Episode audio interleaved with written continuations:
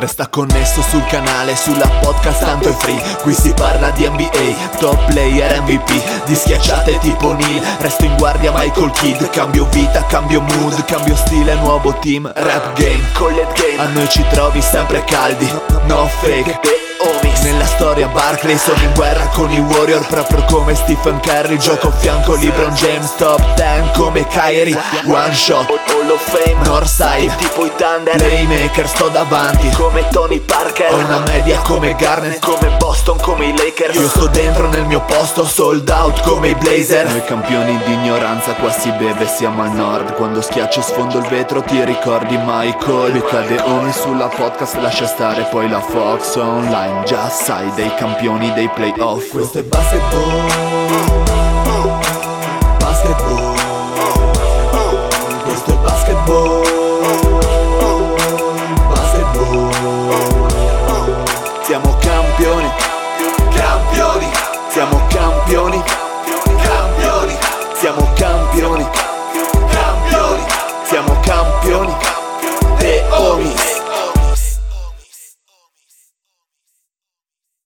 Quindi andiamo? Vai. Un, due, tre. Benvenuti nella nuova puntata post gara 7. No, ma no, dai. Conference dei Teomi. Bella! Ciao a Ecco, tutti. ecco È tornato il il punk! maroccano. Oh yeah! Che festa! Ma, ma non è una registrazione. No, no, no, no. Sembra veramente come l'unificazione dell'Italia da parte di Garibaldi. Dile, dile, ma, ma, ma, ma, sai che nei primi, 61? nei primi 5 secondi ho pensato, ma guarda te che imitazione convincente. No, non è un'imitazione, qua davanti a noi. Abbiamo l'unico e originale Eddie Esatto, maroccano. Ciao Come a stai, maroccano? Da Bene? Dio, ragazzi. Dopo un Ramadan durato sei anni, ecco che tra di noi, un po' maroccano gentile. Vuoi presentare tu? No, presentati. Presentiamo l'entourage. Ma presenta no, me stesso. presenta te stesso. Cosa sei? Cosa fai nella vita? Cosa faccio? Io sogno che sia venuto a pubblicizzare un podcast di calcio. Esatto, mi raccomando, ascoltate tutti il Catenaccio, miglior podcast di Cioè, calcio. nessuno lui lo conosce. Italiano, mi raccomando, su tutte le piattaforme online. Perché Oh, yeah! il mondo, in verità lui è dappertutto. Conosce. Conosce, sono un connoisseur. Bene, con noi eh, in questa puntata ficcante c'è il Dile, lo zio che hanno già rotto i Buonasera, bella lì, ragazzi.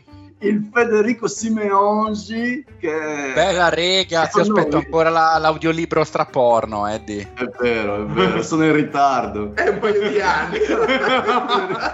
è ancora lì nel cassetto. Dove eh. sono finiti gli audiolibri, Eddie? Cavolo, il- ho il libro porno eh, ancora nel cassetto, è a Trieste, è scritto da un'autrice degli anni 60. Questo libro porno l'avevo trovato in un cassetto di mia zia, che è morta nel 98. E Con un dildo nell'ano. per, per coprire, no, purtroppo è morta di ictus, per coprire la copertina. Purtroppo era meglio il dildo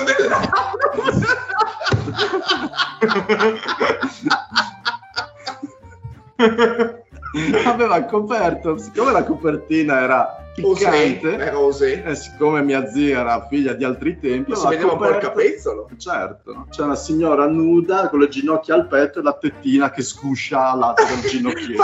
Squish. Aveva quindi messo una copertina con eh, la carta che si usa per mettere nei cassetti, no? per, Sì. non, per non, Per non eh, rigare i cassetti. E aveva coperto questo libro. Io prendo sto libro, tolgo sta carta, dico ma che cazzo è? È un libro porno. Nel, cassetto, del, nel cassetto del comodino di mia zia. Molto interessante. Guarda che storia, eh! per proseguire le presentazioni, libri porno a parte, abbiamo il Lorenzo dalle Langhe. E dal Monferrato, non dimentichiamocelo. Buonasera a tutti. Non nascondo un po' di emozione e un po' di straniamento. Non mi aspettavo questo coup de Io ho il cazzo in théâtre. Ma soprattutto per ultimo, ma non ultimo nella vita, il Marione. Buonasera a tutti. Guarda com'è pimp. Senti com'è pimpante Eh, il Marione. siete, il maroccano e si E adesso tirate fuori anche il pat, mi lancio dalla finestra, giuro. eh, cioè, non reggerei l'emozione. Cioè... No, al piano terra, Mario. Cioè, veramente qua siamo a un revisionismo storico che mi emoziona, quindi... Qui sai cosa? Abbiamo, concipa- abbiamo concimato un po' di Golden Age. E... Perché saltano fuori come Esatto, esatto, esatto. Chissà quale piantina, non lo diciamo. lo stiamo coltivando da mesi in realtà. Ma di cosa parleremo stasera? Di E cosa chissà, Esatto. Ma il Tozzi è vivo? Ma chiamiamolo, lo chiamiamo? Chiamiamo Tozzi! Abbiamo fatto Ci un stava, il bypass. to- ci stava il Tozzi, Mario, non l'hai chiamato? No, adesso se tirate fuori anche il Tozzi me ne vado, giuro, eh, giuro, no, giuro. Non fate Eh, la gag, vi chiamiamo- prego. Chiamiamolo subito, vi prego. Dai, a parte gli scherzi. Bene, dobbiamo parlare di queste finali di conference all'est perché sono state emozionanti, poi gara 7 un po' meno, ma insomma fino a gara 6 una grande remontata, sembrava che potessero fare il colpaccio per il Sentivi- 150. Sentivi l'odore del miracolo, tu? Io lo Sentivi? sentivo, ci ho creduto in gara 6 perché hanno fatto quell'ultima azione di Derek White, puzzava di miracolo per una gara 7, invece non ce n'hanno avuta abbastanza. E... E poi è iniziato a puzzare di feci in gara 7. Esatto. Eddie, Felci. Visto che l'hai guardata, Sì, ma non guardo più le partite Eh, con occhio co- critico, eh, eh, critico. le guardo sul Ma divano visto con tutta la- l'occhietto No, ma mezzo se chiuso. parlare le di basket NBA, io veramente mi denudo.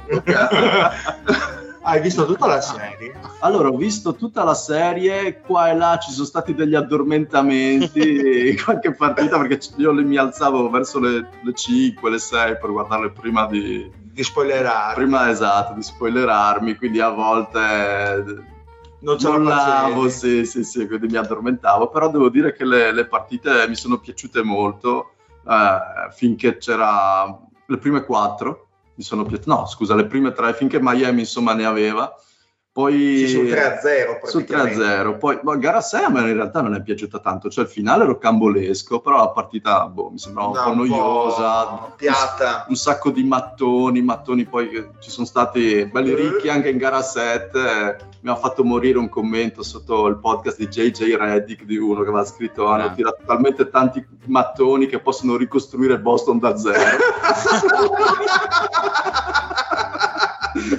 sì, direi che è stata Sì, un- sì, Ma Una che riuscissero ad arrivare a gara 7? Allora, eh, mi, è, mi è- mi è salito il peperoncino alle chiappe, devo dire, perché insomma io simpatizzavo Miami, speravo nel, nel miracolo Miami, della- mi piacciono le underdog, sapete.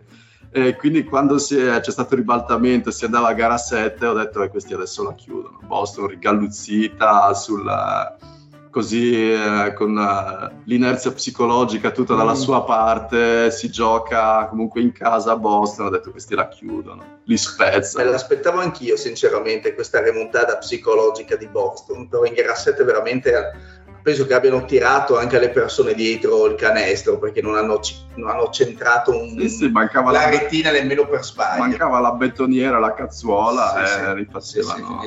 E quindi qual è stata la vostra impressione prima di andare Ma nel io vorrei- Val del Lorenzo allora, facciamo con così. 1500 stati? Io farei solo una piccola parentesi sulla questione Tatum, nel senso che stamattina si è aperto il gruppo, il gruppo dei homies eh, su Telegram, ecco la piccola marchetta. Vabbè, certo, entrate nel gruppo Telegram. Bravo, vai, vai, dillo, vai. Entrate nel gruppo Telegram, avete tutti i link ficcanti che ancora Mise e Leddi non sono. Nel 2014, Nel 2015. 2014. che inneggiavano appunto al, al fatto che Boston fosse stata condizionata dal prima- dalla prima scavigliata di Tatum dopo praticamente Ah, 40 primo secondi minuto, di sì. gioco.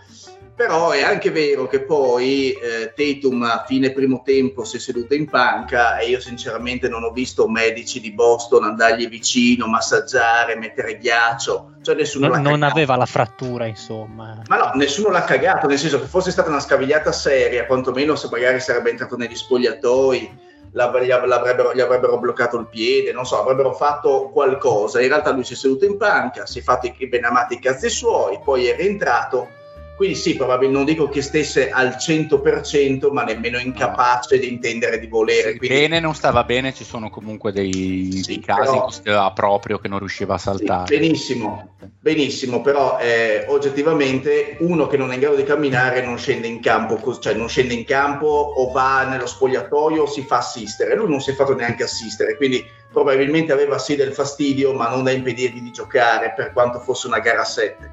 Sicuramente non era una serata da Tatum perché eh, per tirare dal perimetro non ci vuole la caviglia a posto necessariamente. Mm.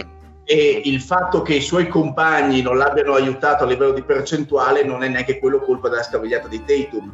Eh, il fatto che Quello secondo me- sicuramente. il fatto che Boston, eh, prima di prendere il primo parziale a fine primo tempo, potesse essere tranquillamente sopra di 10 se avesse messo almeno metà delle triple eh, aperte che hanno, che hanno provato, mh, nessuno avrebbe avuto nulla da obiettare, semplicemente ha giocato di merda, Tatum compreso.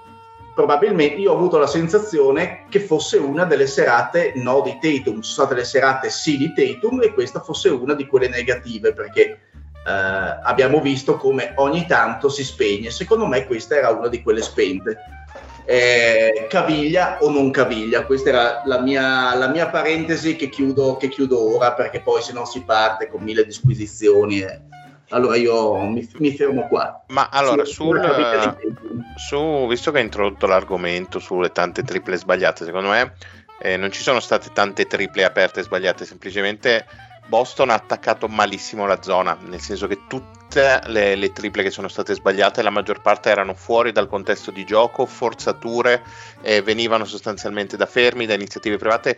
Quelle con circolazione mh, va da sé che hanno avuto una percentuale maggiore, ma Boston veramente sulla difesa Mi- zona mi- non c'ha dai un assist niente. incredibile dai un assist incredibile perché questa qua non ve l'ho messa tra, tra le varie cose Miami ha eh, proposto la zona nelle prime sei gare 78 volte che diventano 85 considerando anche quelle di gara 7 ma considerando anche il garbage time di gara 7 ho evitato sapete quanto ha tirato Boston in, questi, in questa ottantina di possessi? Ma dal campo?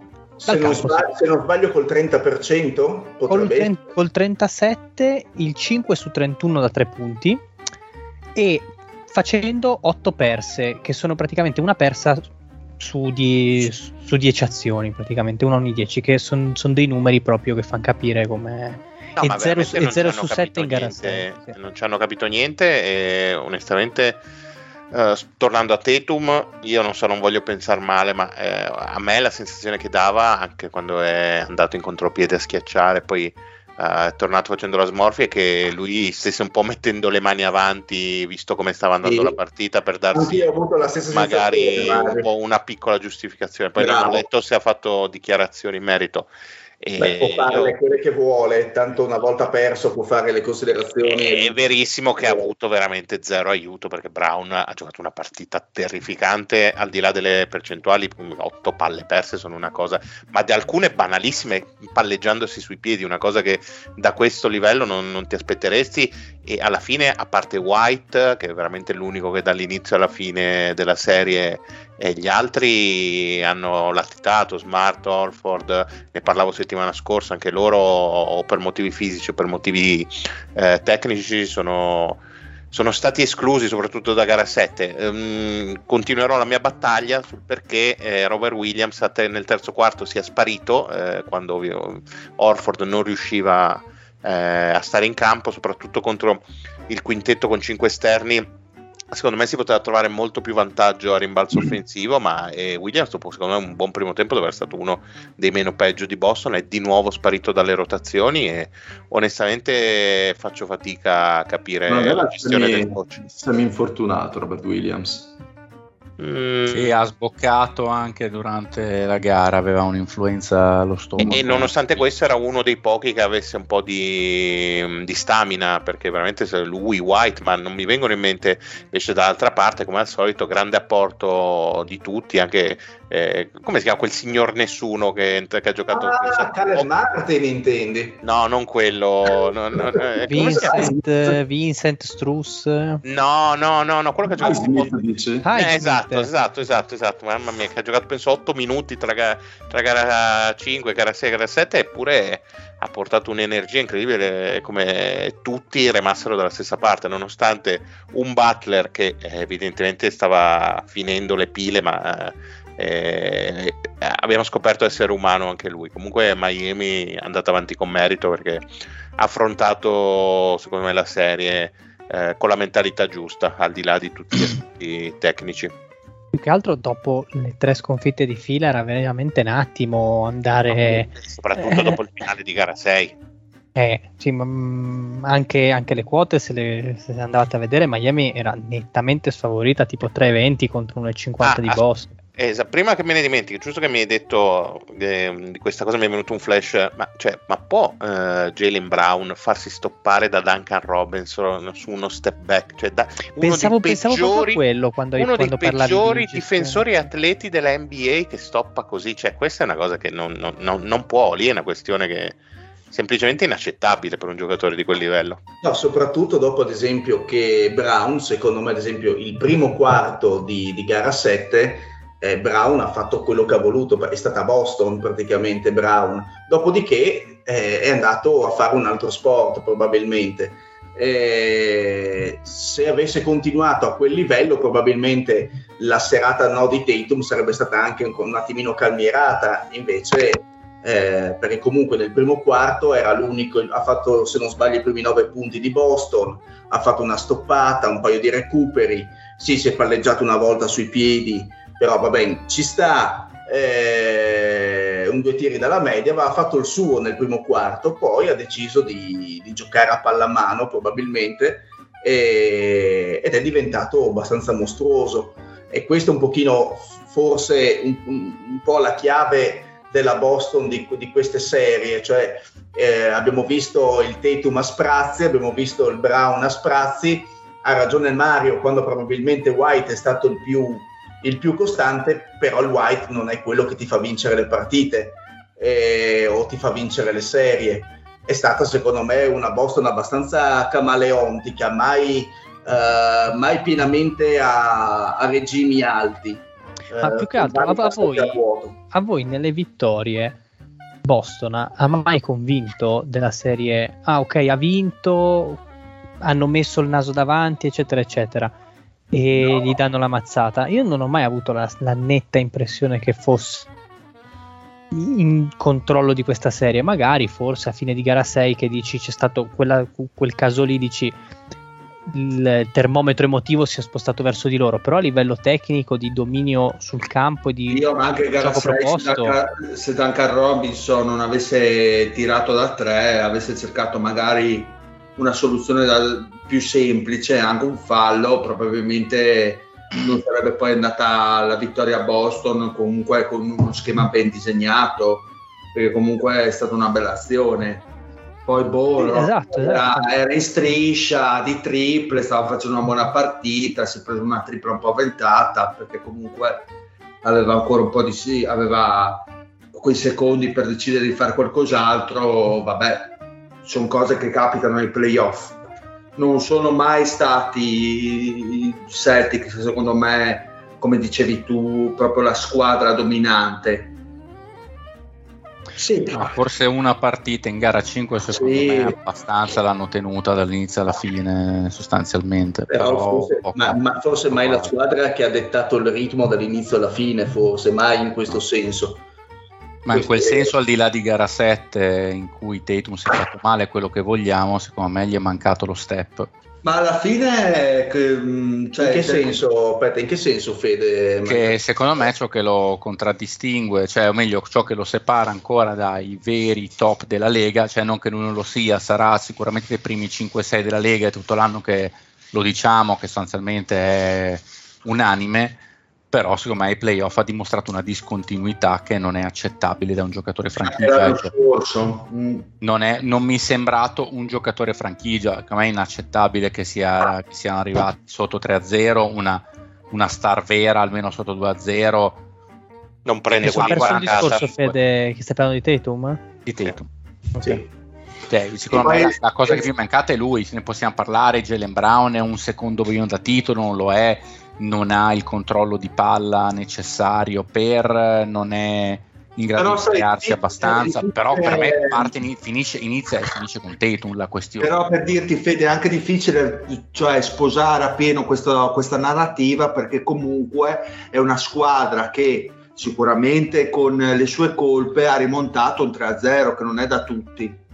Beh, ma Non- a me verrebbe da dire sì, però po- porca puttana è una squadra che in un mondo normale dovrebbe vincerla 4-1 Mm. questa serie. Cioè contro una squadra che aveva più infortunati di loro, senza Tyler Erro, con saltato eh, anche Vincent ha problemi. partita, sì. Esatto. No, da- dire, sì, certo, però quello che ti volevo dire, se Boston vinceva gara 7 con una prestazione buona, Ma no, i miei dubbi rimanevano tempo, uguali, i miei dubbi rimanevano uguali. Cioè, a me non avrebbe cambiato la narrativa, sinceramente, anche perché A meno che non fosse da- arrivato il titolo, a quello poi Esattamente, tutto. esattamente. Ma, quel- ma tra l'altro, se arriva il titolo, quello che avrei detto io almeno è grazie a questa cosa mai successa prima, hanno ritrovato qualcosa, hanno trovato dentro qualcosa di loro che non sapevano nemmeno loro di avere e sono diventati un'altra squadra dalle finali di conference in poi. Ma i primi due turni dei Celtics non si cancellano neanche il fatto che siano andati sotto 3-0. Cioè, che non è che sono andati sotto 3-0 perché gli si sono rotti Brown e Tatum dopo gli sono tornati e quindi hanno recuperato, cioè sempre questi erano. E Ma- il leader di questa squadra è Smart, tra l'altro, mi sembra abbastanza evidente. Ma infatti, eh, se, se ben ricordate, per tutto il corso dei playoff eh, è stato detto da noi che insomma giravano in seconda o terza marcia, mi sembra, no? Mm. Eh, di, non, di non sbagliarmi. Evident- sensazione- evidentemente non, non ce l'hanno la quinta e la sesta. Eh, Ah. forse esatto. Eh, o forse ce l'hanno per, per quei tratti che non ti garantiscono però passaggi nei turni nemmeno con squadre eh, meno talentuose di te ma più organizzate. Eh, poi magari potremmo parlare di- dell'apporto che dà un tecnico sicuramente che non deve dimostrare nulla come Spolstra e un signor finora un signor nessuno perché secondo me eh, lo, lo snodo è anche lì Eh, Parli di Mazzulla? Sì. Ah, ok. cioè, nel senso che eh, il Mazzulla probabilmente è arrivato fino qua perché aveva Boston- questi Boston Celtics, eh, Spolstra è arrivato fino qua perché Spolstra. Eh, E l'idea una- spoltra questi Boston Celtics vince tre anelli ma sì, segui. sì, ma sì. Cioè, è, qua, è, cioè, è come, li- come metti in campo una squadra, cioè, come giocare a basket, come dice sempre il mio caro amico Tauchar, il basket è uno sport semplice. Se tu fai troppe cose, cioè vedi, ha piazzato una zona e ha messo in difficoltà una squadra, è vero, non è in maniera continuativa, ma è riuscito a mettere una squadra che è infinitamente più talentuosa di te. Eh, però che magari non ha un leader, però magari non ha un'idea chiara di gioco, magari non ha l'abilità di eh, camaleontica di adattarsi in fretta alle soluzioni difensive dell'avversario, eh, che vive di, eh, di possessi singoli e le una delle statistiche insomma, di Lorenzo mi sembra abbastanza chiara sul fatto delle percentuali a canestro in base a, a passaggi ed azioni personali e no e, e quindi è lì è tutto merito del- dell'allenatore eh, e del suo Quindi, di. Mazzu- quindi Mazzulla negativo. Mamma Ma è mia. ovvio, cioè, nel senso, è ovvio che se Mazzulla ti vince il titolo, passa la storia come il coach venuto dal nulla che vince il titolo Eh, ma eh, per la prima dal volta. nulla, come- dal nulla ci torna, sai, zio. Potrebbe anche Su potrebbe- queste avrebbe- ore sarebbe- arriva la notizia della no, bollitura. sarebbe sicuro. diventato come nurse da un signor nessuno uno degli allenatori più ricercati della Lega.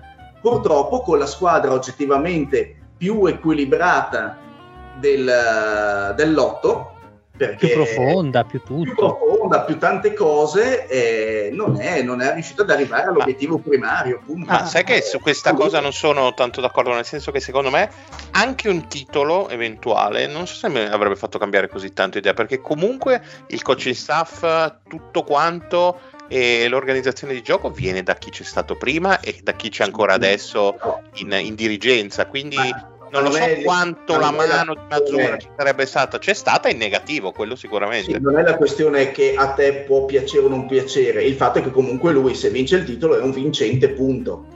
Cioè, mm, eh, no. lui rimane negli almanacchi, a prescindere che ti piaccia, son, poi può anche far cagare l'anno dopo, pazienza, intanto il titolo a Boston l'ha portato. Eh, che poi la squadra, ripeto, non abbia mai svoltato, non abbia mai dato un'accelerata, non abbia mai modificato il suo modo di giocare, abbia fatto delle scelte anche a livello di time out, a livello di scelte di giocatori, come accennavi tu prima, Orford e il tuo caro amico Williams, e quelle sono probabilmente un miso di inesperienza, incapacità, paura, chi lo sa. Però eh, secondo me il piano ah. tattico è completamente è abissale, il divario tecnico e tattico è abissale tra i due.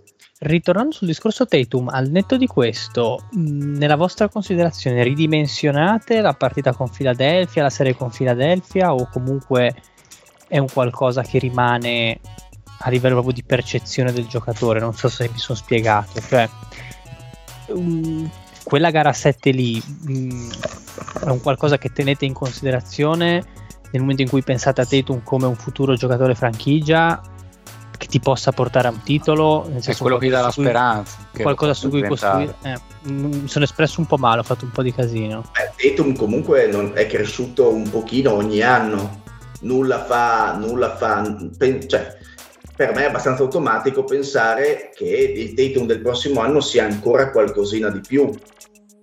Mm, secondo me, Fede ha detto correttamente prima, un giocatore franchigia è un attimino un'altra cosa.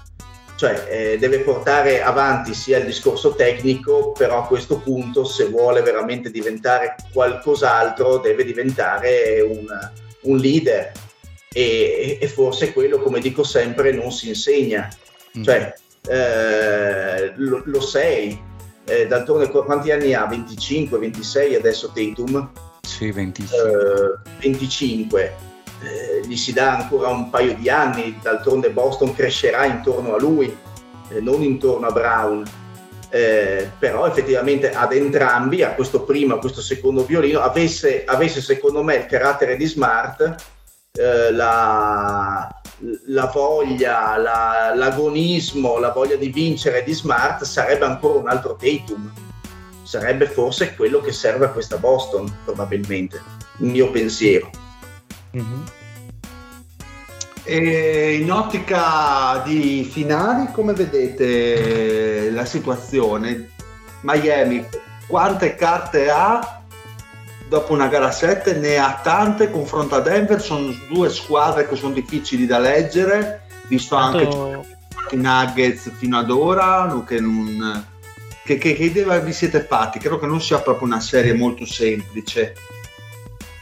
C'è un problema di fondo comunque, che Miami arriverà con, con tre giorni di pausa forse, quattro Due. giorni di pausa. Eh, pu- eh, perché abbiamo detto che cominciano il 2 giugno? L'1. L'1 giugno poi. Eh. Cioè, secondo me non fanno neanche in tempo a riprendere il fiato e a riadattarsi, riprendere il ritmo con, con, la serie che questi devono andare a giocare a Denver poi. Denver è una settimana che è ferma e tranquilla. Poi possiamo discutere su quanto il riposo Ma così anche un mese quasi far... quasi. Dici? Sì. Spiace, spiace un po'. Cioè, boh, io mm, la settimana scorsa ritenevo Miami comunque in grado di mettere un po' di sabbia negli ingranaggi a Denver. E la ritengo tuttora capace di farlo però comunque aver giocato una gara 7 così. Poi non è chiaro non è stata una gara 7 così stremante dal punto di vista fisico comunque è stata giocata molto a bassi ritmi più nel primo tempo che nel secondo, perché nel secondo tempo poi mi sembra che le cose siano andate piuttosto a sud per, per Boston e la, serie, e la, partita si sia incanalata dove volesse Miami.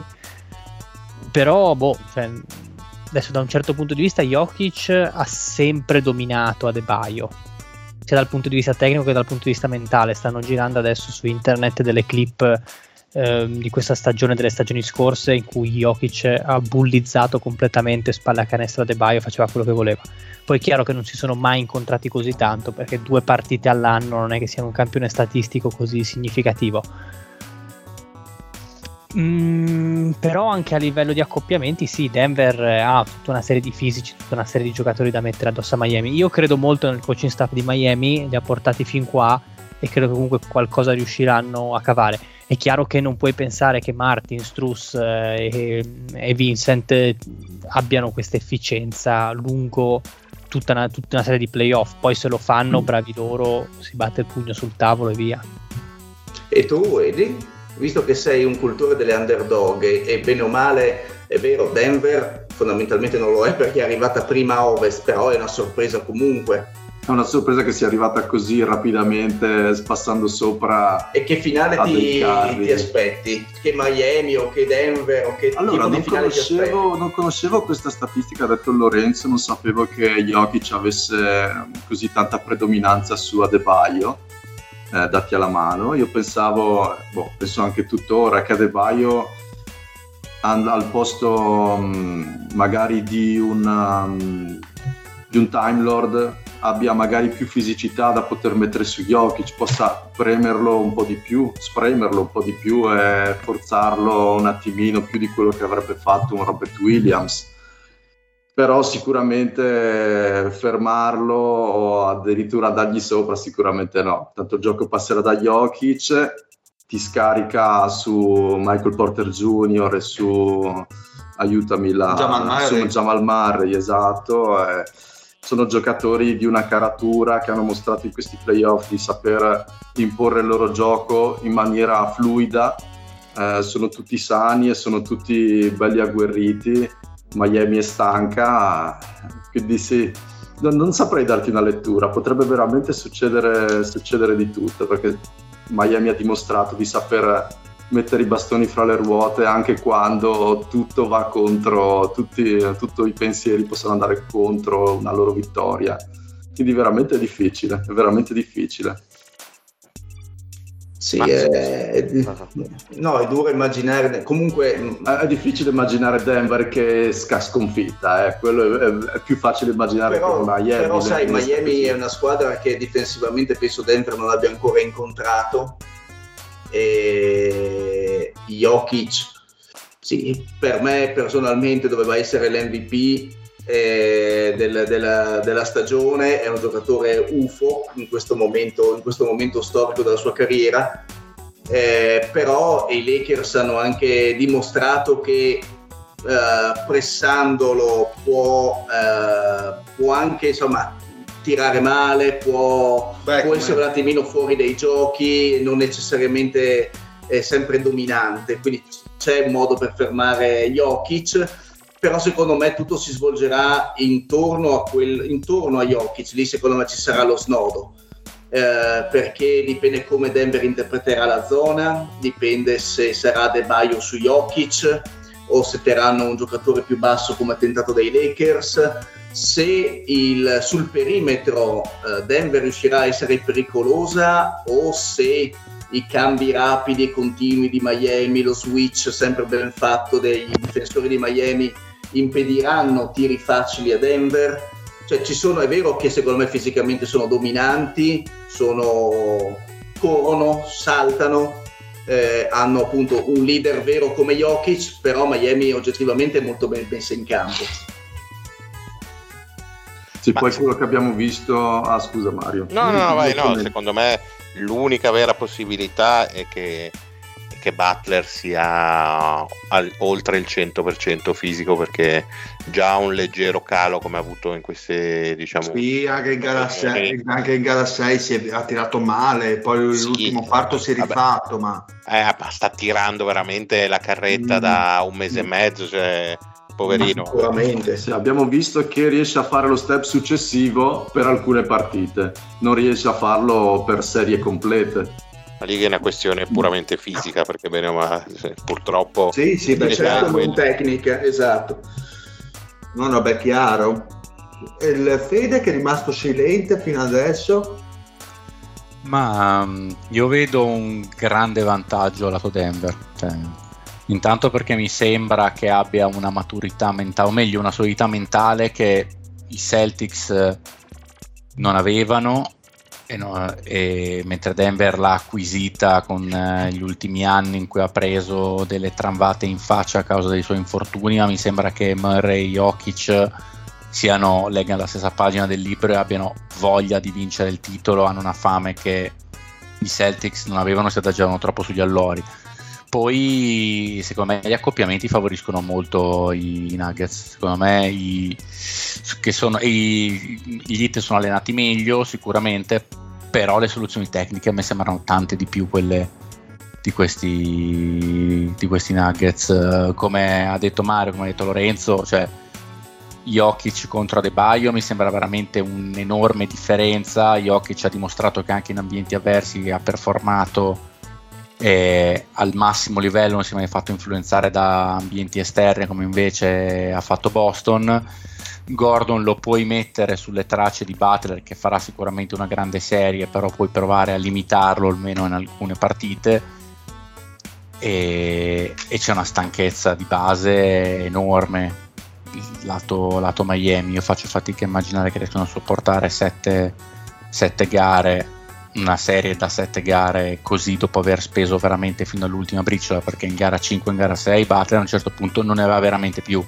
Poi ha gettato il cuore oltre l'ostacolo ma tutto in gara 6 cioè, ha fatto il mostro gli ultimi due minuti che ha fatto tipo 10 punti ma tutta la seconda metà della partita ha, aveva combinato poco e niente si vedeva proprio che riusciva a malapena a staccare occhi, i, i piedi dal terreno. E io non so come faranno a recuperare Lorenzo, te che hai fatto anche il, la, l'abecedario di eh, statistiche della serie precedente Boston, Miami, che elementi vuoi buttare sul tavolo? Sul tavolo per la serie che andremo a godere e a vedere. Ma allora, sicuramente se andate a vedere i quintetti, ma manco a di, o meglio i quartetti, sapete che preferisco mh, andare a analizzare più i quartetti che i quintetti perché credo che a livello statistico siano più veritieri e diano delle informazioni migliori. Eh, Martin a livello di net rating compare nei primi 6, così proprio debotto e ha, e ha delle metriche che va dal più 39 al più 8.8 nel trading, che è una, una follia. E se andate a vedere anche l'efficienza al tiro, sono, sono dei quartetti che tirano ben oltre il 60% di true shooting, i migliori, che è un dato abbastanza incredibile. Quanto sarà sostenibile questa cosa qua? Boh, non, si sa, perché comunque Boston non è che difendesse, tan- non è che difendesse tanto e bene su Martin, Infatti, se vedete Martin, la maggior parte della sua produzione, se andate nella sua scheda sotto, vedete che lui tirava tantissimo in situazioni aperte o, o molto aperte. Cioè, il, il, come si può dire, il 60% dei tiri di Martin sono venuti perché non è stato marcato. Secondo me, non so se Boston è una questione di provare a scommettere su di lui o semplicemente non avevano previsto che avesse questo tipo di esplosione e in quattro partite non sono riuscito ad aggiustarsi. Io credo che Denver comunque come, come focus eh, si preoccuperà di togliere dalla partita tutti questi giocatori qua e secondo me deve fare così perché tanto Butler sai che ci sono dei momenti della partita in cui prende palla e i suoi canestri se se li procura.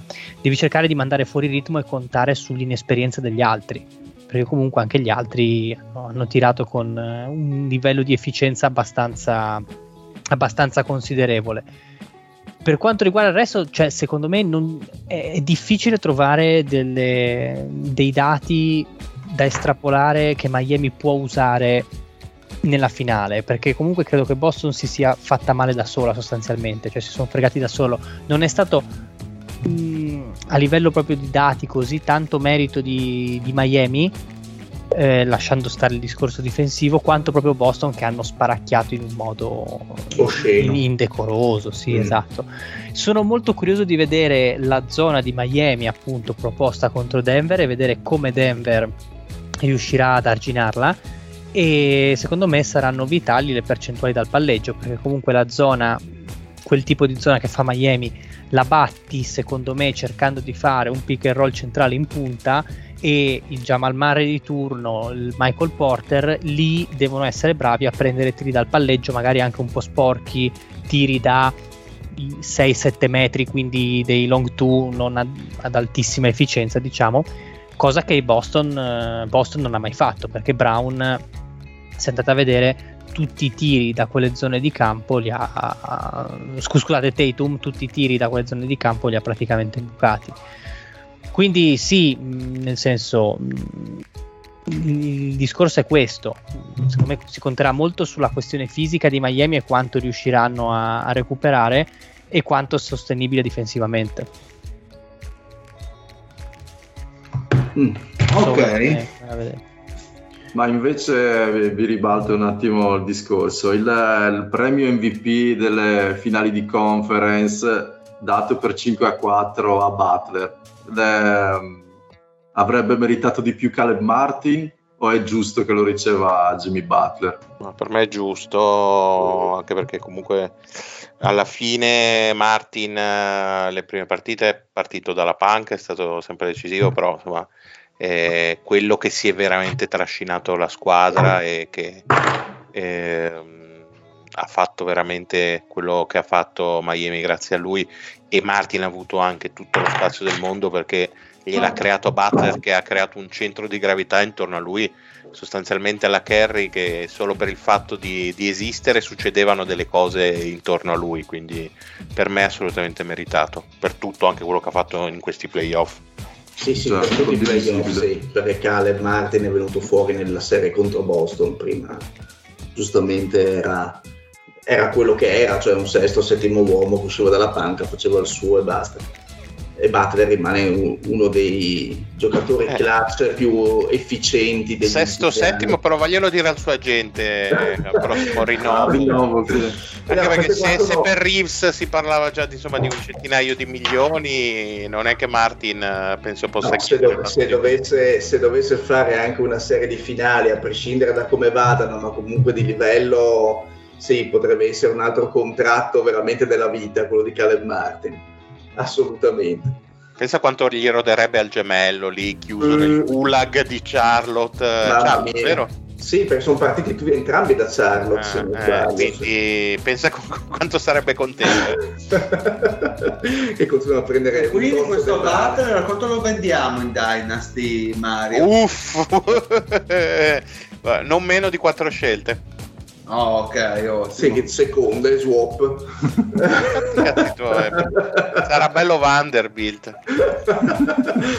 eh, qualcuno lo voleva. Comunque, e... No, vabbè, ma penso che siamo alla fine tutti d'accordo sul fatto che dovrebbe essere una comoda vittoria di Denver così come doveva essere una comoda vittoria di Boston peraltro esatto, però... esatto lo stesso identificato so. sul comodo non lo dice nessuno perché no esatto però diciamo che Denver è sembrata probabilmente la miglior squadra di questi playoff e se dovessero perdere adesso sarebbe un po' un mezzo psicodramma a livello Phoenix due anni fa però lì l'avversario era ancora più forte qui la sensazione che veramente lo possano perdere loro e forse addirittura a livelli di Dallas del 2006, cioè proprio e tra l'altro anche quella volta c'era Miami, quindi insomma sarebbe, sarei molto stupito ecco, se eh, il titolo prendesse la direzione della Florida, però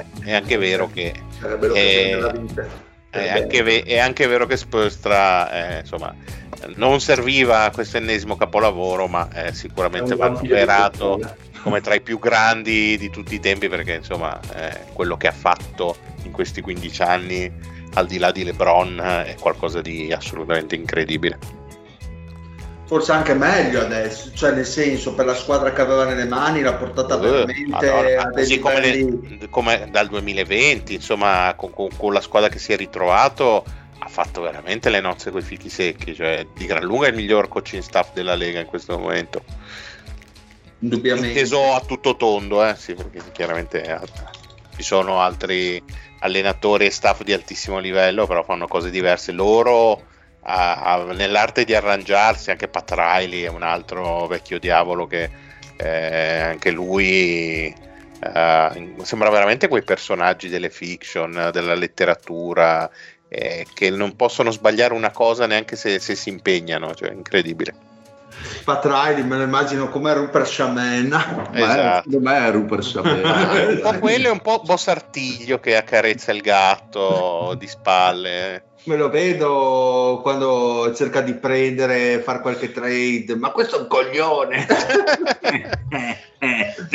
Però oggettivamente, dovesse, cioè, entrambe le squadre sarei contento vincessero l'anello, chi per un motivo, chi per un altro. No, io sarei mm, più contento per Denver, sì, perché è una Denver. squadra che nel suo ciclo senza nulla togliere a Miami per l'amor del cielo perché comunque è una bella favola anche questa per tipo di costruzione della sì, squadra quel senso, quello che avete, detto, senso, esatto. avete detto, prima esatto. non sto a ripetermi Ma, però Denver, per due, però Denver esatto. Denver perché eh, un po' come diceva Fede nelle precedenti puntate è un ciclo che ha avuto grandissime difficoltà tantissimi infortuni e Jokic ha avuto una crescita secondo me esponenziale Vabbè, ma Jokic è il miglior giocatore della Lega in questo momento sì, eh. indubbiamente in questo momento sì.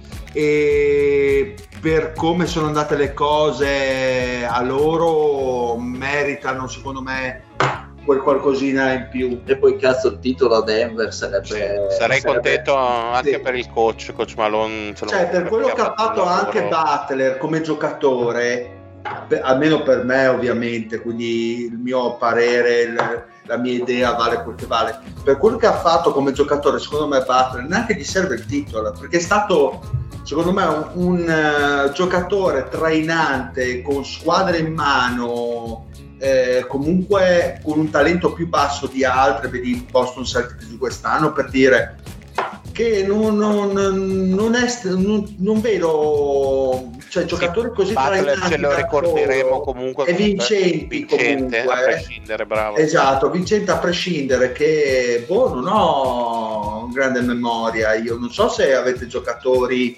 nella storia dell'NBA vicini a Butler con delle squadre con delle squadre così di merda LeBron probabilmente il ah, vabbè, però un altro con Cleveland sì. Ah, beh, tra, anzi, tra l'altro, a parte che LeBron con questi Miami Heat probabilmente ci vinceva il titolo. Beh, beh, dipende che LeBron, insomma. Beh, quello del Prime, chiaramente. Ah, beh, beh, quello del non Prime, eh, certo. E, ma io vi faccio una domanda, no? Se, allora, ma forse anche Butler quando un po' di anni fa, quando era un pochino più giovane, quello dei Bulls per dire. Beh, Beh mi sembra quello, a me sembra questo qui quello del Prime, anche se è andato avanti con l'età, però io così scorrere non l'ho visto mai. Ma eh, vi faccio una domanda. Allora, nella remota eventualità che dovesse vincere Miami, eh, non lo vedreste un po' sconfessato eh, tutto lo star power che mh, prevale nella Lega? lo, lo, vedreste magari un modello Miami applicato su più larga scala con tutte le squadre che iniziano a investire no, molto più? Perché per avere Miami devi avere Spurs. Eh lo so ma no ma quello che dico è di pari valore. È un po', no, un po quello che si diceva degli Spurs eh, aspetta, ai tempi ma la mia domanda è: ma perché eh, non pensate che magari molte più squadre in, potrebbero iniziare a potenziare il loro player uh, development, il, il, loro scouting, capire che anche non per forza mettere insieme eh, no. un sacco di star col contrattone è la soluzione vincente, ma no. eh, quanto le idee e eh, amalgamare i giocatori secondo una logica. Tra l'altro, cosa che per esempio è successa anche ai Lakers, hanno tolto eh, alcuni nomi grossi e hanno preso dei giocatori funzionali e magicamente hanno fatto le finali di conference. Eh, cioè, non, non, sembra poi una grande scoperta dell'acqua calda. O secondo voi comunque lo prenderebbero come una cosa episodica, un, il classico titolo con l'asterisco e comunque si va avanti accumuliamo star power e quelle le stelle ci porteranno comunque eh, i risultati? Rispondo subito alla domanda. Il sistema Spurs ha praticamente dettato le regole per vent'anni.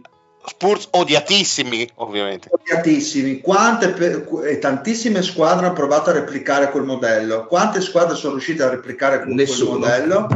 Se non quello che possiamo dire Miami Heat degli ultimi anni, che comunque hanno un Patrail Spolstra che non sono, non ce ne sono 30, voglio mm. dire. Allora, guarda, secondo me in maniera leggermente diversa, ma Golden State ha preso molto da San Antonio. Sono d'accordo. Sicuramente sì, però stiamo parlando di casi... Cioè, sì, sì, no, uno, cioè, me ne viene no? uno, certo, uno. Non è, non è... E poi devi avere Stephen Curry per dire, cioè anche lì, sì. Esatto, cioè, c'è eh, quello che secondo me si sottovaluta tante volte è che per questi tipi di incastri ci sono tantissime, talmente tantissime dinamiche eh, oltre ad avere un coaching staff di altissimo livello che sicuramente aiuta nel costruire e poi a far arrivare a questi livelli anche squadre con un talento eh, sicuramente sotto ad altre che è difficile replicarlo poi perché basti guardare gli Spurs è vero avevano, tiravano fuori dall'immondizia quei giocatori duttili mm. che poi la volta che uscivano dagli Spurs eh, saltavano fuori per quello che erano, giocatori comunque che messi all'interno di un sistema funzionavano, poi fuori chi, chi se ne frega, voglio dire. Cioè, ah, erano dei Bellinelli. Vabbè, ah, Bellinelli, come ce ne sono. Come osi. cioè, eh, ci sono talmente tante cose che si devono incastrare bene che secondo me è difficile replicarlo. Ci hanno provato, ma non è, non è, così semplice. No, e poi è da valutare una cosa. Ujiri un altro, i Raptors mi vengono in mente con giocatori cioè, che hanno saputo fare delle scelte anche per dire sia a campo quando si è presentato al draft e come è stato costruito poi dal coach staff di Toronto non è quello che era all'inizio per dire e comunque Toronto è vero aveva Kawhi però in mezzo aveva anche dei giocatori che non erano Durant, non erano LeBron, anche lo stesso Kyle Lowry, non era Chris Paul per dire, per fare un esempio. Sì, no? E in più da San Antonio, da quel San Antonio, eh, Popovic è stato privato ogni anno di pezzi perché le squadre cosa facevano? Andavano a San Antonio, prendevano parte del suo coaching staff per cercare di ricreare la condizione vincente di San Antonio da qualche altra parte e questo non si è mai ricreato. Questo vuol dire che non è semplicemente il coach che fa la differenza, ma tutto il sistema perché San Antonio ha continuato ad essere eh, competitiva anche man mano che gli toglievano Popovic, il suo vice, eh, l'allenatore difensivo, eh, ha continuato ad essere una squadra, una squadra, competitiva finché la dinamica però voglio dire che c'è una percentuale di colpo di culo anche nel sapere sì. perché eh, se gli Spurs hanno tirato fuori degli Onte Murray per dire hanno tirato fuori anche Lonnie Walker per dire cioè questo nel senso è vero puoi avere l'elite però è anche complicato tirare fuori i giocatori giusti al momento giusto, impiantare un giusto sistema, devi andare, secondo me, devi andare avanti con una certa filosofia di squadra e Miami Heat hanno sempre avuto una loro identità forte sì, e, e, la stabilità. Esatto, questo dice, esatto. stabilità nel tempo, a prescindere, a prescindere da, anche dai risultati e a prescindere anche dai giocatori, perché comunque anche, eh, anche la, la realtà Golden State che ha citato il Marione bene o male è sempre quella, cioè è un ciclo che inizia e poi si, diciamo, si, si rifonda man mano in corso, in corso d'opera, ma scel- i giocatori, è inutile scegliere giocatori funzionali se tutto quello che ci sta sopra non funziona. È una macchina che deve essere perfettamente oliata, è quella della difficoltà. Cioè deve essere prima di tutto un coaching staff competitivo, Miami non ha solamente Spurs, ha anche Pat Riley che è estremamente eh, abile in quello che fa. Sa fare, lo sa fare Ma bene. Golden State ha avuto Jerry West anche qua per diciamo, buttare i semi della dinastia, cioè tutti, tutte persone, cioè grandi vecchi che comunque hanno saputo anche essere dei grandi eh, dirigenti, dei grandi talent scout, tra l'altro avete nominato Golden State, era notizia di poco che Myers, il GM, è andato via. Eh, sì, sì. può fare un po' passo indietro. Mm. Sì, sì. E questo non esclude Che che, magari il giocattolo smetta di funzionare come ha funzionato Sì, finora. eh. può essere, Cioè, può essere, sì, nel senso, eh, forse siamo arrivati agli ultimi colpi della dinastia e ovviamente un presidente, eh, questo caso Bob Myers, ha detto vabbè, eh, andiamo quando c'è ancora, cioè, c'è una parvenza che il ciclo è vincente o comunque è di altissimo livello. Probabilmente ha subodorato il fatto che stanno arrivando alla frutta. è comunque sempre bello vedere le squadre che sanno scegliere quando scelgono giocatori funzionali provenienti dal nulla, perculati per qualche mese e poi, e poi realmente valutati per quello che sono in quel contesto, cioè giocatori efficienti, perché veramente il Gabe, Vincent eh, fino a otto mesi fa era la perculata continua di ogni eh, spettatore NBA per, eh, per- per il, per il suo passato, per quello che era, per quello che era stato, adesso ha una dignità come giocatore. Poi magari è vero, lo prendi, lo sposti in un altro team, in un'altra realtà e probabilmente torna il giocatore eh, reale che è, magari un giocatore mediocre, non decisivo, Eh, però eh, il bello è il contesto in cui l'hanno inserito che, che lo, rende, lo fa rendere al 100%. Questo è, è il bello delle squadre funzionali, fondamentalmente. Comunque di Pop e di Spolstra ce ne sono due in tutta la Lega, gli altri sì, Budenholzer, adesso Bollito. Il Nurse, vediamo cosa combina Ah, ma i i Sixers. Sixers. Sì. anche lì sono molto curioso di vedere come Una scel- una scelta difficile per me, eh. una scelta molto coraggiosa da parte di Nurse. Eh, infatti mi chiedevo come mai... eh, Deve essere dura andare dall'MVP in carica, no? No, sono d'accordo. Eh sì, ma intorno all'MVP hai tanti problemi secondo me. No, vabbè, c'è Arden che ormai è praticamente fatta, dai. Resta. Vabbè, praticamente allora. fatto. Eh, bravo Fede, hai detto, mi hai anticipato di qualche secondo. Ma infatti quando Milwaukee aveva preso Adrian Griffin io mi chiedevo ma come mai hanno preso il vice di Nurse e non l'originale poi è uscita effettivamente la notizia di Nurse che è andato ai Sixers ho capito insomma la mossa Eh, altra grande mossa del Daryl Morey. esatto grande Nurse. Senti, ma mh, Eddie, ma mh, visto che ne abbiamo citato prima e ti sfruttiamo, visto che in queste settimane stiamo molto parlando di libri, è vero che stai leggendo dei saggi di filosofia friulani? gli attori carnici intendi Sì, di, di pure, non so. Non lo so, sì, mi è capitato di vedere delle copertine di libri con un autore parzialmente murato, ma non so, il- ho letto la quarta di copertina, ma non mi sembrava così interessante. Il, il problema è il parzialmente, secondo me. E quello forse è il, il grande errore. No, dai, scherzo, vai con la monografia su Cleveland.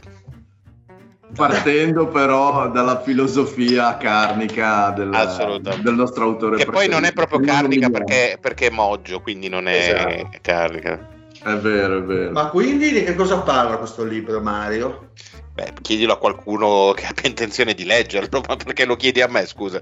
Ah no, sulla qua- riporto quello che c'è scritto sulla quarta di copertina. Parla della è la sua biografia settimanale di questo filosofo che si è rinchiuso, non lo nominiamo per nome, si è rinchiuso in, in una stanza priva di qualsiasi comodità. Ah, è già stato nominato, eh, comunque, quindi... No, Ah. ma lascia stare. né? Ma tieni l'anonimato. E quindi ha semplicemente fatto le sue memorie, fra virgolette, di questa settimana di clausura. eh, consapevole. ben una settimana? Ben una settimana, sì. Scusa, ma quante pagine ha scritto in questa settimana di clausura? Ma no, il libro l'ha fatto in una settimana, nella settimana successiva, quindi non penso che Cioè, non è che è il Signore degli Anelli, insomma. Me lo auguro. Saranno centinaia di pagine. Sì, avrà scritto transagonistica, scritto come trans di transessuale. Come no, quello è un altro, quello è un altro, Eh, quello è un altro. e non si può nominare perché è legato sentimentalmente a Lady, quindi non, eh, non- non si può. Non si Ma può. che Dinka intendi? Ecco qua, non si poteva, non si poteva, non si poteva. Eh, Scatto poteva. sentimentalmente. Eh? È un po' la tipa del Google, non lo so. No, però per interpretare Sei proprio nel dettaglio, no? Però Mario non- a tenere il- l'anonimato. Però mi è piaciuto come, come, come Lady non abbia negato nulla di tutte le accuse che gli sono state sorriso. Io me lo immagino lì da voi che, che fa sì con la testa, eh. Ah, bravo, Col- esatto. col sorriso, Ma sornione. io parlo per lui di- e dico solo che è estraneo a tutte queste cose, non... eh, Io dico solo una cosa, vedremo. Vedremo, vedremo. Vedremo, vedremo cosa ci riserva ah, futuro. Adesso, Eddie, adesso che sei qui, però prometti agli ascoltatori che sarai presente ogni settimana, vero? Ma certo, fino, fino alla chiusura del podcast. Cioè, quindi questa è l'ultima puntata. e, e qua Davide Maroccano ha tirato fuori il pezzo anche. E qua mi lancio, vi faccio cadere la spada di, di Damocle sulla schiena. Esatto. E adesso chiudiamo l'ultima puntata dei The Office, allora. Alla prossima. Addio. Bene ragazzi, Possiamo salutarci? Quanto abbiamo fatto? Eh, alla fine è un po' mesta però, no? Non lo so, vorrei chiedere una cosa al Fede prima. Personale. Mm. No, no, no. Cestistica. No, aspetta, sai che il Anche- Fede è un po' restio a parlare di se stesso, eh? No, cestistica, cestistica. Sei contento se ti torna Arden a Houston? E anche Chris Paul? No, Chris Paul non tornerà mai. Quello No, non- non tornerà mai. No, allora Arden. Dipende. di- Allora, contento, contento sono parole grosse. Diciamo che dipende tanto da ciò che succede la notte del draft. Se come rumor, alcuni rumor, ma un po', non vuol dire campati in aria, ma un po' fantasiosi, pare che, sia- che siamo in corsa per la pick numero 2 perché pare che Charlotte potrebbe scendere fino alla 4. Ho letto, ovviamente, Mm. Charlo che può scendere fino alla 4, la 4 è di Houston, quindi 1 più 1 fa 2. In quel caso Arden può stare dov'è perché con la 2 ci prendiamo Scoot Henderson e buonanotte ai Esatto. suonatori. Se non facciamo trade up di alcun tipo o anche solo scegliamo con la nostra uno di- dei maledetti fratelli Thompson oppure che so saliamo in qualche maniera la 3 se riusciamo a infilarci nel giro di, di Portland quello che è chiaramente non si sceglierà un playmaker e a quel punto ben bene anche, Arden che ormai è un semi bollito che però è comunque il playmaker migliore in free agency e quindi magari uno che non ha credo più il burst di fare 30 punti non li ha, l'ha dimostrato anche in questa stagione in cui ha fatto sostanzialmente i 20 e 10 alla Steve Nash dei bei tempi e credo che l'anno prossimo meglio non potrà, non potrà essere. C'è stato un podcast eh, che tra l'altro dovrei ancora visionare perché è sempre interessante, quello fatto da Paul George ultimamente, in cui c'era come ospite Jalen Green e Mm. in cui gli, sta- gli diceva Paul George, credo che tu in questo momento sia il padrone di Houston e ti farebbe bene avere Arden in casa. E ho detto, può essere sostanzialmente può fare bene da un certo punto di vista e può danneggiare dall'altro punto di vista, che è assolutamente vero, ma secondo me l'Arden 2023-2024 non è un giocatore che ha il peso di prendersi la squadra sulle spalle, può essere, sarà il giocatore più importante nel caso, ma non può giocare 40 minuti e fare 30 punti di media, quindi secondo me sarebbe anche ben disposto a fare il playmaker, Mm. in questo momento fa anche fatica a non farlo perché non salta più l'uomo, quello lo diciamo da, da mesi, quindi fa proprio fatica a mettersi in proprio e dire boh adesso mi sparo 15 tiri in un quarto, nulla fa. Quindi stiamo, stiamo a vedere. Triste, ripeto, non sarei. A questa squadra serve un playmaker. Se prendessimo Scoot Henderson, Arden può andare a raddrizzare le banane col culo per quello che mi ricorda, per quel che mi riguarda. se non prendiamo il playmaker eh, al draft serve il miglior playmaker sulla piazza e lui, quindi ben venga. Ci sta, ci sta come ragionamento. Che... Oh yeah, oh yeah. Sì, la domanda sarebbe, potrebbe essere, l'altra volta vi avevo detto cosa potrei cedere per la 2, dicevo la 4 Jalen Green. Se mi chiedessero anche la, la 4 ta- eh, ISO né due prime, è un'altra roba che metterei immediatamente. Io cercherei di tenermi solo Shengun, sinceramente, perché è un giocatore un po' particolare, difficile da trovare. Ecco. Ison mi dispiacerebbe molto, lo ammetto, perché è quel classico giocatore che secondo me una volta che ne hai tre forti e dici ok, siamo una squadra primo, secondo turno di playoff, cosa ci manca per essere una squadra alla finale di conference se non da titolo? È quel tipo di giocatore lì. Però Bene. intanto senza franchise player si parla di niente e in questo momento non ce l'abbiamo. Mm. Bene. Bene, bene. Chiudiamo futuro- puntata. Ah, le ruote non ci sono. Eh. Lorenzo? Prossima settimana, prossima settimana. Oggi- Lorenzo è un mese e mezzo che lo dici. Eh, prima avete chiesto le infografiche. Eh? Ma avevi quelle del Manni. Eh, ma le devo recuperare, sono sull'altro computer. Wow. Eh, e dopo hai questo computer lontanissimo. No, Non è fammi- che stai- scusami, il Manni, no, no, scusa che, scusate che mi fa incazzare. No, Eh, non voglio un cazzo, no, adesso, adesso lo prendi. Il messaggio più sbagliato del mondo, guarda, proprio Esatto, adesso non hai capito con che- chi stai parlando. A parte che il Manni come te le ha mandate, credo per via telematica, come si diceva credo nell'85, Eh, ma sì, tu capisci sì, meglio. sì, sì, Sono convinto che Telegram ce le ha, dai, lo sappiamo che Lorenzo gli piace Telegram come canale di Sì, ma deve prepararsi tutte le cose. Eh, va bene, dai. Gli aiutini. Ma Fatemi- quanto mai non ci sono mai stati? Poi l'altro- Lorenzo, devi smettere di-. Avete Devi visto il della Galassia solo per guardare la bottega No. E No, che non coglioni, che lenti. No, ma- oh. Ma Tra l'altro è un'occasione irripetibile, possiamo avere Leddy come Jolly che dà i suggerimenti, cioè bene, Io vorrei. Eddie a fare la, par- a fare la- la ruota proprio. Ah, questo Ma lei è documento, già andato via, ragazzi. questo documento non è più disponibile. Ma- Chiedi l'ho ad provato Andrea a Manni fare di una volta rinviare. una, una ruota, penso di aver fatto veramente pietà. Ah, beh, non che Beh, insomma, dei stai parlando con il campione delle, de- de- delle figuracce, quindi non ti preoccupare. mio Dio, ma parli di te, zio? Esatto.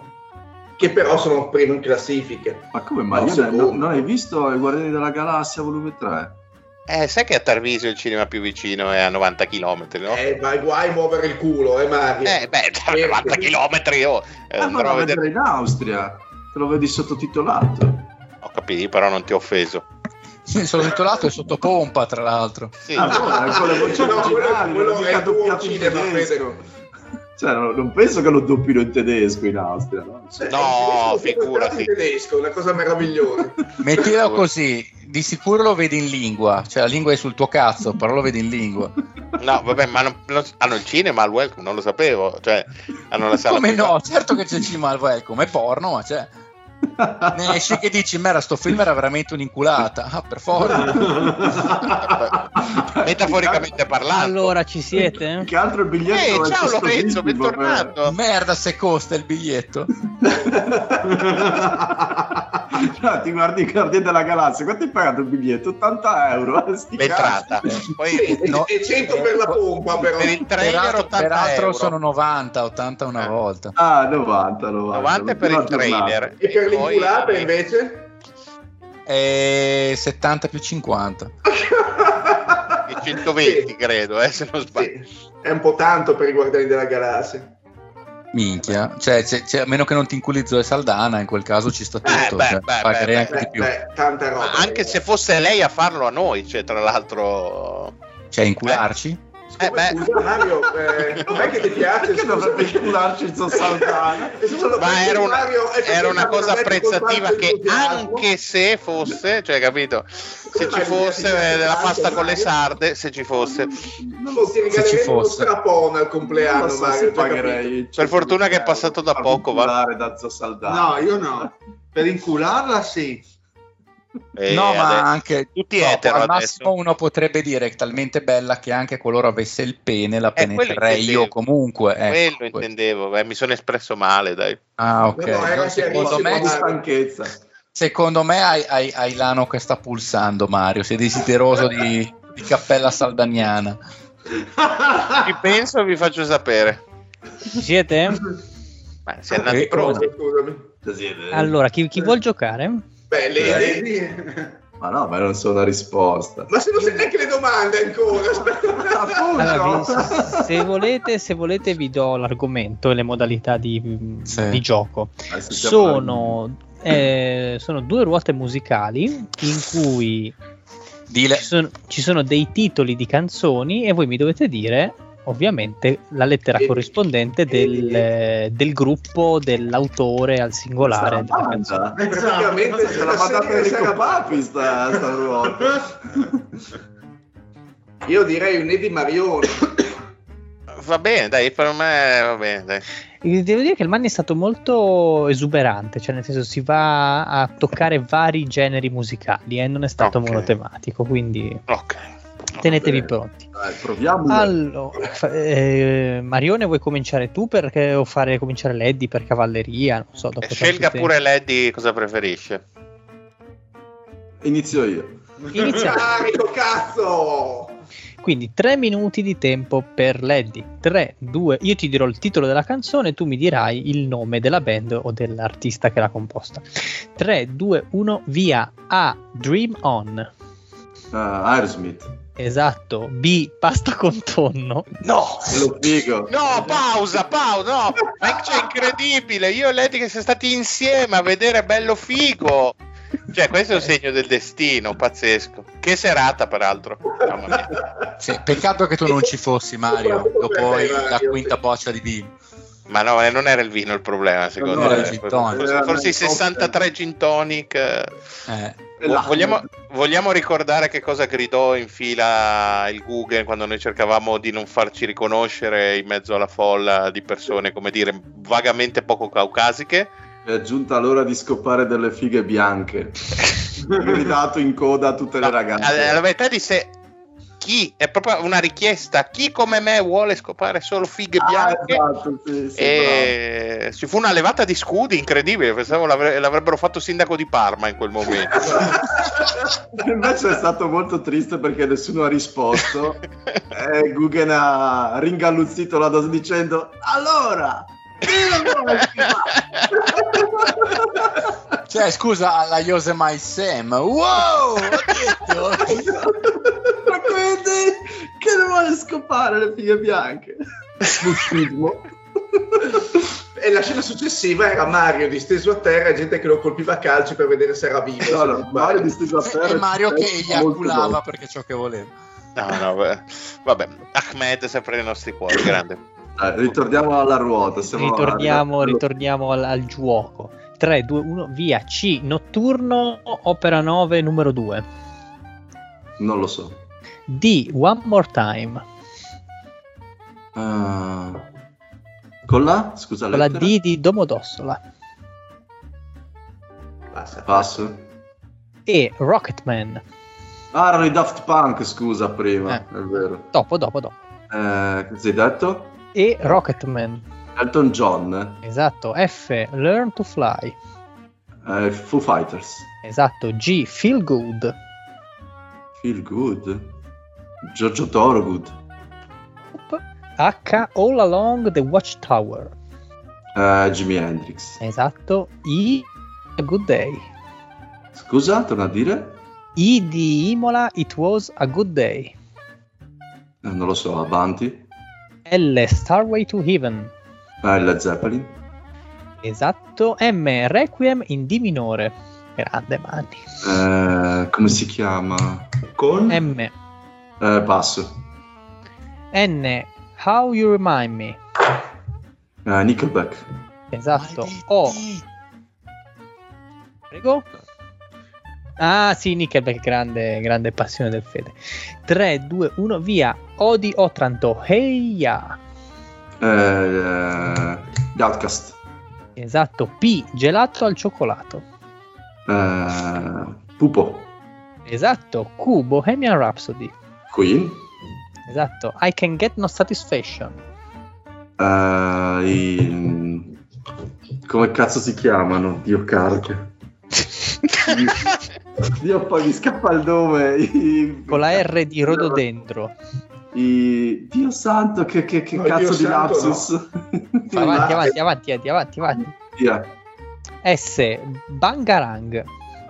Ah, non lo so, avanti. Mi, mi sono innamorato di te. Non ne ho idea. Avanti. U, Sunday Bloody Sunday. Più due? V, libiamo nei lieti calici. Eh, non lo so, avanti. Z, Day One, Interstellar Theme. Di Sarebbe il, il- il- il tema del film Interstellar. Eh, non lo so, avanti. Stop al tempo. Quanto mi Allora, manca di 30, tempo? sec- 30 secondi. Partito molto bene, poi ti sei un po' incartato sul finale. 3, 2, 1, No, no, via. Boh. Vai, vai, dimmi, dimmi.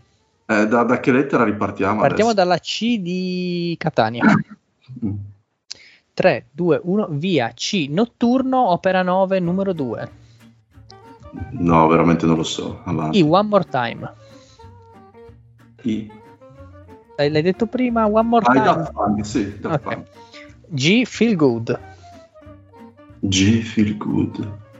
I Gorillaz. Esatto. No, è Feel Good Inc. in realtà. Sì, eh. Eh. Good Inc. Eh, I, it was a good day. Scusa, Good Day avanti. R, eh, M, requiem in D minore. Non lo Stop so. al tempo, provo a rispondere. Era Mozart? Era Mozart, era Mozart, Ah, sì. esatto. Eh, ma i Rolling Stones non sono riuscito a dirli poi, cazzo. Un lapsus del cavolo. Mamma Allora, mia. 12 risposte esatte. Il notturno Chopin. numero 9, Chopin, esatto. It was a good day, Ice Cube. Non No, sapevo. non- Eh, mai sentito Ice Cube. Non conosco neanche una canzone di Ice Cube. Poi I Can Get No Satisfaction in Rolling Stones, giustamente. Bangarang, Skrillex. No, Vero, Bangarang. Mm. Mi sono innamorato di te. Tenco. Gra- grande classico. esatto. Tenco. Ah, Luigi Tenco? Sì. Sunday Ah. Bloody Sunday, la canzone. No, l'ha detto, l'ha detto. L'ha detto gli U2. Ah, l'ha detto gli due. Allora 13, bravo. No, eh, vedi, sì, ok. Gli mancava l'ultima di Interstellar. Esa- no, Libiani lieti calici, ovviamente verdi dalla traviata. E poi Day One, Interstellar Theme era Hans Hans Zimmer. Zimmer, ma solo perché hai Ah. detto Interstellar, perché sennò il titolo non l'avrei mai saputo. No, beh, Day, Day One. Hans compositore. Zimmer. Anche perché Zimmer ha fatto tipo metà delle Sì. colonne sonore di- degli ultimi 50 anni. Zinne. Infatti. Zimmer? Zinne. E adesso tocca, tocca al Marione. Ma però posso chiederti una cosa, Lore, non hai detto l'indice di difficoltà delle ruote? Vabbè, dai, un'altra volta, dai. Prossima volta. Oh Lorenzo, però Dio boh, sei neanche che hai ah, non sei neanche arrivato vicino ad annusare la figa, sei già messo così. Se per caso la tocchi, cazzo succede? Trasferisci il patagoni. Zin. E va fuori come la Zin, è vero. Fa le soundtrack con la sua cappella. Dirige il maestro Hans Zin. e si, e si cala i pantaloni. Con lo xilofono cappella. Enchanté. Pronto Marion? Nato pronto. 3, 2, 1, via A. Dancing Queen. Abba. B. Per Elisa. E Beethoven. Viva la vita. Coldplay. Esatto. D. Personal Jesus. Di Depeche Mode. Esatto. E. Jailhouse Rock. Elvis. Esatto. F. Mister Simpatia. E Fabio Fibra. Esatto. G. Ain't no mountain high, high enough. Ehm, um, Dei guardiani della galassia, tra l'altro. eh, Gio- Giorgio, eh, pa- passa parola. Non lo so. H. Jump around. Ehm, passo. I. Last for life. Mm, Passa parola. L. Skater boy. Avril Lavigne. Esatto. M. In the mood. Passa parola. N. Smells like teen Nirvana. spirits. Esatto. O. Wonderwall. Oasis. Esatto. P. Grazie dei fiori. Ehm, Cognome. mm, Sì. E... Passa parola. U, nella vecchia fattoria. Il quartetto Cetra. Esatto. R, Californication. Red Hot Chili Peppers. Esatto. S, sul bel Danubio blu. Eh, Chopin? Eh, no, cioè, mm, Schopenhauer. Eh sì, vabbè, d'accordo. Va bene, sono Michael, Michael, Michael Jordan. Schubert, vabbè. Comunque non era neanche Eh, Schopenhauer è una delle più belle risposte di sempre. Schopenhauer e tanta roba. Schopenhauer, tanta roba, sì, sono d'accordo. Vai, allora. 3, 2, 1, via. T, vendetta vera. E, e Truce Pagliazzi. Schopenhauer. Sto, sto fatto un attimo il tempo per eh, far sollazzare. Bastardi.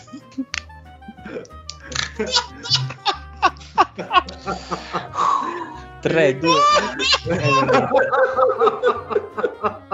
Spettacolare. Beh, ma il Mani è anche simpatico, cazzo, non me lo ricordavo. 3, 2, 1, via. U, Gloria, il nome. Umberto Tozzi. Esatto. V, le quattro stagioni. Vivaldi. Z, Bobby Brown goes down. E Zizi Top. Errato. Quindi stop al tempo. Ne hai fatte esattamente 13, quindi sei alla pari col maroccano, ti rimane un, seco- un minuto e 12 secondi per provare a mettere il musetto davanti, come, Ok. come cita un grande allenatore. Eh, 3, 2, 1, via. G, Ain't no mountain high enough. Mamma mia, Eh, passo. Eh, Hai fatto il corso d'inglese della De Agostini? Ass- ass- assolutamente. H, A me jump sembra around. il corso di... niente. passa parola. I, la- eh, last for life. Eh, Grande. no, passa parola. M, in the mood. Passa parola. P, grazie dei fiori. E Nilla Pizzi. Esatto. Eh, R, Californication. No, l'avevo già detto. Red Hot Chili Peppers. Eh, S, sul bel Danubio blu. E eh, cosa ho detto prima? Non mi ricordo più. Ah, Hai detto Schopenhauer, Schubert, ne hai dette un. Strauss, Strauss, Strauss. Strauss. Eh, vabbè, ti, aspetta, dammi un attimo che mi... Z, Bobby. Brown goes down. Zucchero. eh, non so- Zucchero? Zucchero. Zucchero. Zucchero. no, passa parola. E si ricomincia G, Ain't no mountain high enough. Beh, volta. Gigi D'Alessio. Volta. Eh, no, non, non mi viene, porca miseria. Mi, mi dà- H, jump around. Stop al tempo intanto. Provare a rispondere a jump No, around. non, non- Sembravi molto Alberto Sordi quando faceva l'americano. eh. no, Jump around. Jump around. È? Adesso- Gli House of Pain. No, Gli c'era Ah, no, no. Forni quando faceva l'avvocato nel film di Bertone. Grande. Poi eh, le montagne non sono alte abbastanza. Marvin Gaye. Marvin Esatto. Gaye, eccolo lì. eh, Eh, Last for Life, Iggy Pop. non lo sapevo. In the Mood, Glenn Miller. Mm. E Bobby, Bobby Brown. Chi, scusa? Glenn Miller. No, Glenn, Glenn Miller. boh. Mai sentito. Ho scritto con due G, L, vediamo un attimo, G, L, E, E, Miller. No, ma non so proprio chi sia questo. È un trombonista. Vabbè, a me non me lo dici. È come il Fede. O come L'ho, lei. l'ho- l'ho scritto io le partiture. raga. Ah, è un jazzista, è un jazzista, un jazzista. Ecco perché non lo come il conosco. Fede. Sì, sì, boh, è compositore di tante, Di tante emozioni. tante emozioni. E Bobby Brown goes down, Frank Zappa. Ah, no, sì. Ma mi siete Quindi- sicuri che Schopenhauer non ha mai scritto il bel Danubio blu? Eh, adesso vado a controllare un attimo. No, ma l'ha scritto Chopin con la S. Credo che abbia scritto Sì, l'altro. figlio di Troia sui muri, però Schopenhauer. Chopin.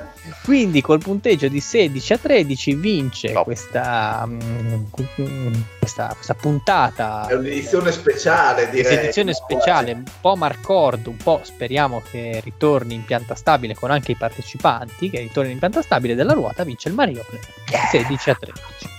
Però grande, è stato un onore scontrarmi col maroccano, cioè sarei stato felice in ogni caso. Però di Anche più visto che ho vinto. Adesso c'è, domani non c'è, chi lo sa. Un po' come, un po' come te, zio, no? quello che speriamo un po' tutti. La scortesia. Oggi puzzi, domani puzzi un po' di più, cioè voglio dire. Ma con un altro odore, però. Sì, esatto. Più piacevole probabilmente, forse. Quello della decomposizione, intendi? Sì, sì, sì, esatto. Un po' più organico. Era reale che si metteva profumo a bestia anche se stava andando male. Credo Schopenhauer fosse. Anche secondo me, mentre, mentre componeva una delle sue canzoni. Esatto, è famosissimo in tutto il mondo. Adesso Eh. so cosa prova il Dile dopo le 11 di sera quando gli si appanna la vista. Ma io un miracolo che non abbia fatto errori sia andato tutto liscio perché Eh, insomma, hai ripetuto un paio di risposte già date, però insomma... Eh vabbè, è normale amministrazione. Dio questo me lo dovete concedere. Io ancora ogni tanto mi sogno le pronunce giapponesi di Lorenzo.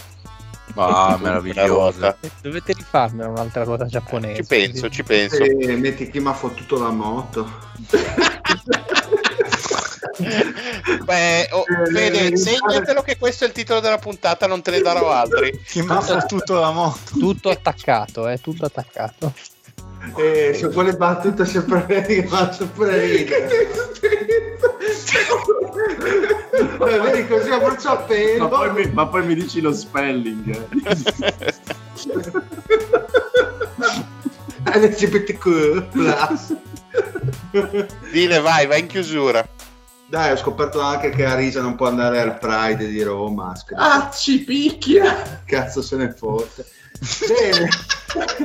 Cazzi, cazzi suoi, quelli che prende lei. Bene. No, no, no, no, no, no. Taglia, taglia, che dopo ci denunciano. Un saluto allo zio. Eh, se vuoi posso dire qualcosa anch'io. No, no, vado avanti. Saluto. Un, un saluto all'Ede. Oh yeah. Un saluto al Fede. Bella riga, hasta alla prossima.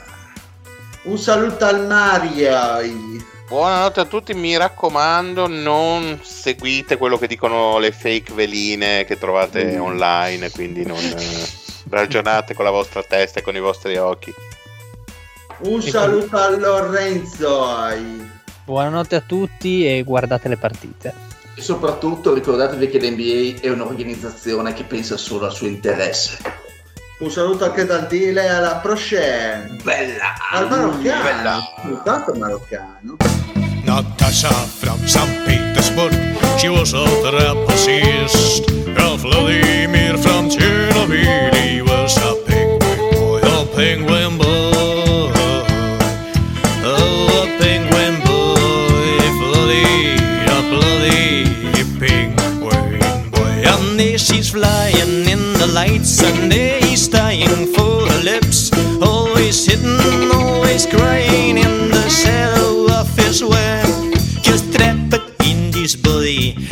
Natasha never look at me, but this night I've got a blame. There's nothing that could fade. Trapped in this body. Natasha look at him, but this night he's got